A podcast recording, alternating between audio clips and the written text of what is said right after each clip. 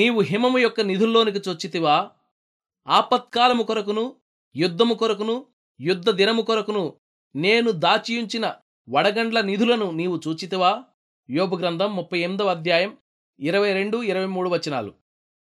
మన శ్రమలే మనకు గొప్ప అవకాశాలు. చాలాసార్లు వాటిని ఆటంకాలుగా భావిస్తాం. ఇకపై మనకొచ్చే ఇబ్బందులన్నీ దేవుడు తన ప్రేమను మన పట్ల కనపరచడానికి ఎన్నుకున్న మార్గాలని గుర్తించి ఆయన సన్నిధిని ఆ కష్టకాలంలో మనం ఎదిగినట్లయితే మన జీవితమంతా విశ్రాంతి ప్రోత్సాహం వివరించలేనంత శక్తితో నిండి ఉంటుంది. అప్పుడు ప్రతి కారుమేఘము ఇంద్రధనస్సు అయిపోతుంది. ప్రతి పర్వతము మన స్వర్గారోహణకి దారినిస్తుంది. మనం ఒక్కసారి వెనక్కు తిరిగి మన జీవితాలను పునరావలోకనం చేసుకుంటే మనలో చాలామందికి ఒక విషయం స్పష్టమవుతుంది.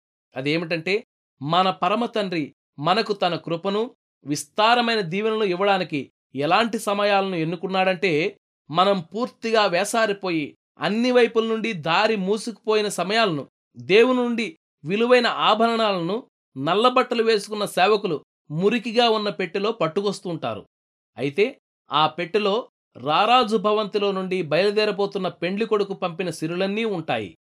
చీకటిలో ఆయనపై నమ్మకం ఉంచండి. మనకు అర్థం కాని సంభవాల మధ్య నిశ్చలమైన విశ్వాసంతో ఆయన్ను ఘనపరచండి. పక్షిరాజు కొత్త తేజస్సును శక్తిని పొందినట్లు ఇలాంటి విశ్వాసానికి ప్రతిఫలంగా క్రొత్త యవ్వనం ఉత్సాహం మనకు దొరుకుతాయి. దేవుడు చూసినట్టు రేపులోకి మనం కూడా తొంగి చూడగలిగితే ఇప్పటి ఈ దుఃఖం మనల్నేమీ చెయ్యదు. ఆనందాలు ఎదురుచూస్తున్నాయి దుఃఖాలు తెరమరుగవుతాయి. దేవుడికి తెలిసినట్లు రేపులో ఏముందో మనకీ తెలిస్తే చీకటి వెంట వెలుగొస్తుందని మసకదారులు రాజబాటలవుతాయని ఏం చేస్తాయి? ఇప్పటి ఈ కన్నీళ్ళు మనల్ని ముందేం కానున్నదో తెలిస్తే బావుణ్ణు అంటాము. కాని ప్రేమతో దేవుడు దాన్ని రహస్యంగానే ఉంచాడు.